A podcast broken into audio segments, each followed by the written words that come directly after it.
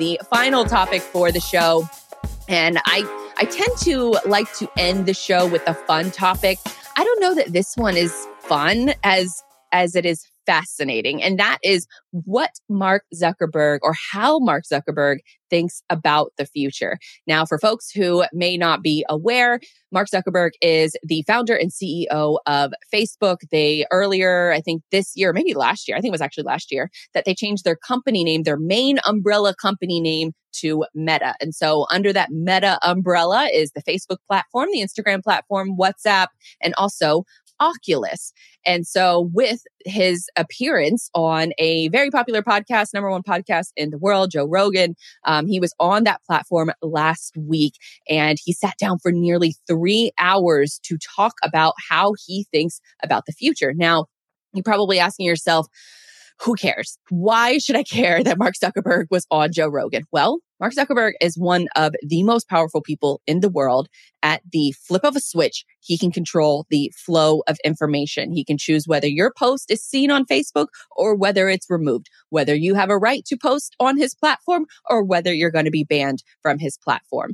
1.9 billion people are on Facebook. So he has the control and the flow of information for that many people, unelected and just the CEO of a multi-billion dollar organizations. And he does not do interviews like this. I think the longest interview that we have probably ever seen is a 10 minute segment on maybe a news program. And to give you guys a, a little bit of uh, insight into how I guess sort of modern new, news media works is that somebody like Mark Zuckerberg is probably getting questions well in advance. He knows exactly what's going to be asked and he answers in a 30 to maybe a minute long soundbite of an answer. These are practice. He's media trained.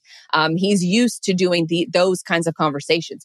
But on a podcast, especially one that's more of a casual environment and for three hours, you cannot keep up that, uh, I guess, robotic uh, persona for very long. And that's, that's commonly the joke when you talk about Mark Zuckerberg is that he's very, very robotic.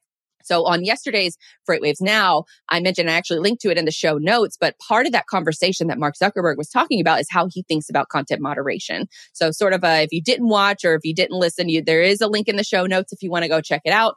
But he essentially says that Facebook is a built as a community first platform. Uh, he thinks that you should be able to post anything that isn't pornographic or incites violence or illegal activity. Um, but if you believe in something like the flat earth theory, then he thinks that you should be able to post about it. But he will say that with that caveat that they do look for signals on whether or not to show that activity, your post activity to a greater audience. And part of the way that they, they look at those different content moderation mechanisms is the angry emoji. If too many angry emojis are on a post, then that gives a signal to Facebook on whether or not that that particular post should be shown to more and more people or it shouldn't be. So you're still getting allowed to post about this information, which is quite different than how, say, a Twitter treats it, where Twitter can outright just ban you from their platform. They can prevent you from posting certain links. Um, so that is a, a drastic difference in how Facebook and Twitter both handle content moderation. So that was on It Was Now yesterday. The other part of what I want to actually talk about in today's segment is what he thinks about another product that he has been working on because it gives us insight as to how this powerful person really thinks about not only the flow of information, but how we're interacting in both the virtual world and the real world. Enter in the Oculus. Now, the Oculus is a VR headset that you strap to your head. You have a couple handles that you use. It's almost like if you've ever seen, you know, a, a Wii unit, you know, from made by Nintendo, then you know that they have, you know, the little controllers that you can hold in your hand. Um, so the latest version is the Oculus Quest 2 with the rumors of the Oculus Quest 3 dropping late next year. And hardware for Meta is very important because Mark Zuckerberg learned the hard way that his revenue stream of making money off of all these different ads was really coming through because of Facebook. And so you're getting all this ad revenue, but you don't control the hardware. You don't, they tried to make a phone. It didn't quite work out. Um, but Apple decided last year that they're going to cut off that access to all of the valuable data that Facebook needed in order to serve up optimal ads that makes the company money, that makes advertisers look really good, that sells a lot of products is revenue driving. And so keeping that in mind, Apple shut that off and Facebook is now in deep trouble. They had their first quarterly losses ever in the company history just this last quarter. And so Zuckerberg knows that the importance of hardware. And that was the big reason why they went and purchased the Oculus platform itself and the hardware itself back in 2014. So because of that, he knows that he has to have some kind of hardware component for what the next future of Meta looks like. And from the show, Mark said himself, half of our time is still spent watching TV. I'm trying to figure out how to make that screen time plus how we spend time on our phones as impactful as it can be. And the reason that Oculus is really important here is because from the, he also mentions the importance of what's called spatial memories. And spatial memories is something that has really lacked over the last couple of years with everybody meeting through Zoom. He mentioned Zoom a few times during this conversation and how he sort of feels just worn out after having Zoom meetings all day. And don't we all? And that's hinted as to why we feel that fatigue is because we're looking at a screen. In this case, I'm looking at a camera. If we were having a conversation with folks sitting around the table, then folks sitting around the table, you would be creating what's called a spatial memory. You would have a person sitting to your left, sitting to your right, and hearing the audio come from both of those different directions. So keeping that in mind, that's how we create these different spatial memories. And it's also, if you want to do a little bit of a, you know, a deep dive or, or jump down a rabbit hole, go look on YouTube on how people are trying to hack their memory and improve their memory by increasing their spatial memories. And so being training your brain to look for spatial memories actually helps you increase your overall memory, which is sort of a, a really fascinating thing. But that is what Mark is explaining that he wants the Oculus to be able to be the replacement to a typical Zoom meeting. He wants it to be a situation where you are having creating those spatial memories and creating a more fluid sort of meeting environment even if people are working all over the world. And so he has a plan to create those special me- those spatial memories with the oculus on the hardware side of things.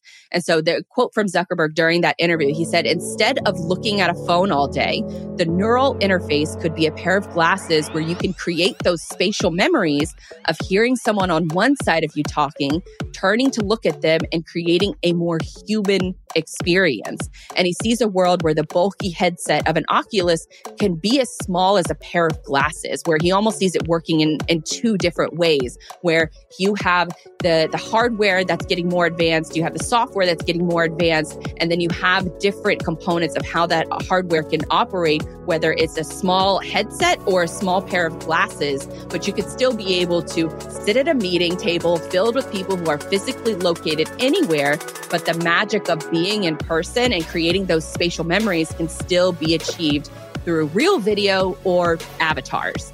So, speaking of which, I thought it was also really funny on a couple of the real world examples that were also shared during this conversation. And one of them is creating those spatial memories. And one of them was Virtual Red Band, who hosts a virtual comedy roundtable in a diner. Um, he paid an artist to create an avatar for him, which is, you know, sort of uh, not really mocked, but it's another form of revenue stream that's in the metaverse is creating um, these different environments where people can just show up and hang out in a virtual world. Now, Virtual Red Band, he does these, these comedy diner tours, but he also has trackers set up in one room of his house so he can kind of, you know, have a real world experience, but with people from all over the world. Another example that, that Mark Zuckerberg brought up was he was talking about a woman who was grieving the death of her son and wanted to do stand up comedy. So she had a goal of doing stand up comedy, but she had also suffered through this terrible life tragedy and she was she was really struggling grieving wise so she was too anxious to try out stand up comedy in real life so she tried anonymously using the oculus in the metaverse and it has since helped her grieve the loss of her son to where she can be a quote unquote pretend person in the metaverse or in Mark Zuckerberg's metaverse or version of it and she can start to experiment with some of these dreams that she's really always wanted to. So those were a couple really good examples. And then obviously the latter story is is a really good feel good option and and as far as having a release for some of this technology but then there's the other side of it where you have to look at you know sort of what Mark Zuckerberg has been clowned about and that's in the past week his own avatar selfie that he uh, sent out to the world and it looks very old school. It looks very um not of 2022 technology I guess you could say. So we still got a ways to go as far as how you know avatars are presented and how real worlds are presented. But this comes from his Oculus VR experience called Horizon Worlds, which is kind of like a first iteration of his own quote unquote metaverse. Let's take a look at the trailer. Welcome to a place of limitless possibilities. A place where you can invent things, transform things, create entire worlds, forge new experiences and work with others. Jetpacks!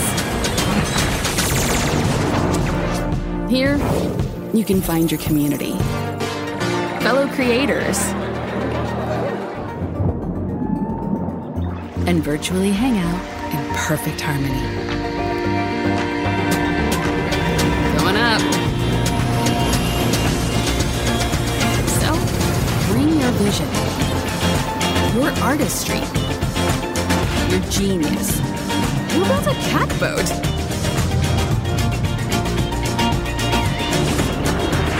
And together, we can build Horizon. Now, it all looks sort of futuristic and also a little outdated all at the same time. And honestly, I just don't know what to think about this kind of technology. I just know that based on this conversation that Zuck had, he puts VR and he actually says that sales for the Oculus and other VR platforms, other VR hardware is very comparable to PlayStation and to Xbox. Now, where the attention goes, dollars will follow. But I'm just extremely cautious, even though this interview is a little bit of a, a makes him appear less of like a robot, but he's going, this type of person feels incredibly comfortable in a virtual reality world. I don't know what that means for the rest of us and if mass adoption happens, but it is a situation that wherever attention goes, their dollars will follow. And Zuckerberg has put a lot of time and energy into this. So time will tell on if this is going to be a success or not in the future.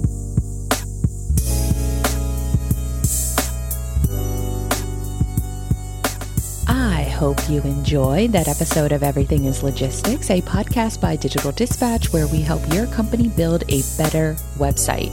And speaking of my company, I founded it back in 2018, but we recently streamlined our website services plans. So if you want to check out how we can help you and your marketing team build a better website and connect those ROI goals, then go visit digitaldispatch.io.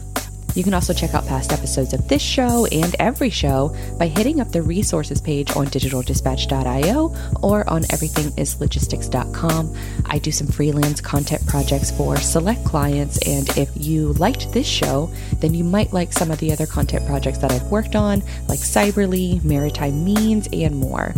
But until next time, I'm Blythe Brumleve, and I will see you real soon. Go Jags!